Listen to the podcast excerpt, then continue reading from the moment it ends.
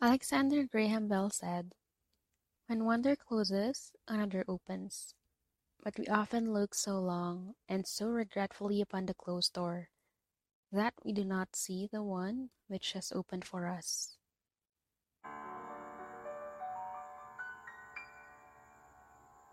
Hello there, and welcome to the Bucket List Podcast. Um, Many times in my life that I've been successful, but I just realized it after being unsuccessful. Not being able to join the official cheering squad led me to self study of the fundamentals of gymnastics, which turned out to be really helpful for me, generally and physically. The exchange student program my parents told no to because I'm not even independent enough to take care of myself upset me. But it made me to be the young adult who can actually do any household chores, even cleaning the fan or the AC. Before the pandemic, I got hired in one of the top companies in construction I was supposed to start on 6th of April, and suddenly, pandemic happened. Lockdown. The project didn't even start. And so was my job. I was jobless and no income or salary for months. Because every company I tried to apply to rejects my asking salary. One time I tried walking in the construction site just like a hundred meters from the house. Two weeks later, I started there working as a QC engineer. You see, not all rejection means no. Sometimes it's just a way of the universe saying, I got something better for you. Rejection moves us and gives us a new perspective on the way we pave the way through our dreams, goals, agenda, prospects.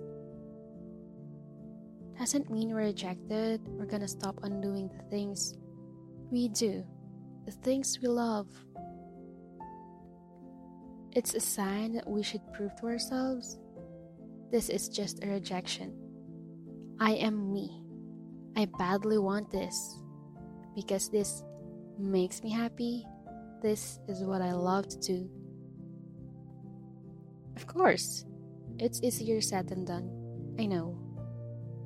You cannot just simply tell to yourself that, oh, maybe there's something for me, that's why I was rejected. There's gotta be improvement, changes, upgrade. Changes are good if it'll serve you better. Upgrading doesn't mean splurging your money. It can be upgrading your techniques, your ways in getting the dream job.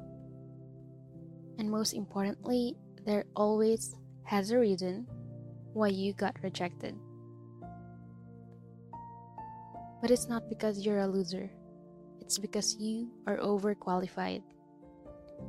You've got to show the world that you deserve a better spot. You can do better than what they are expecting. Rejection comes in many aspects on different age, gender, different profession, individual, or even events. One thing's for sure you cannot change if you are rejected from that job or that person you're trying to pursue, visa application, or organization you wanted to join in. But you can always change and control the way you react. Your reaction can greatly change the outcome. In rejection, you always have to look at the bigger picture. Don't color the drawing that wasn't even made for you. Because one day, you will see your painting is right sitting on your nose. And for me, I think Rejection is God's way of making me appreciate success and acceptance more. No matter how little my success is, I've always been so thankful to Him now.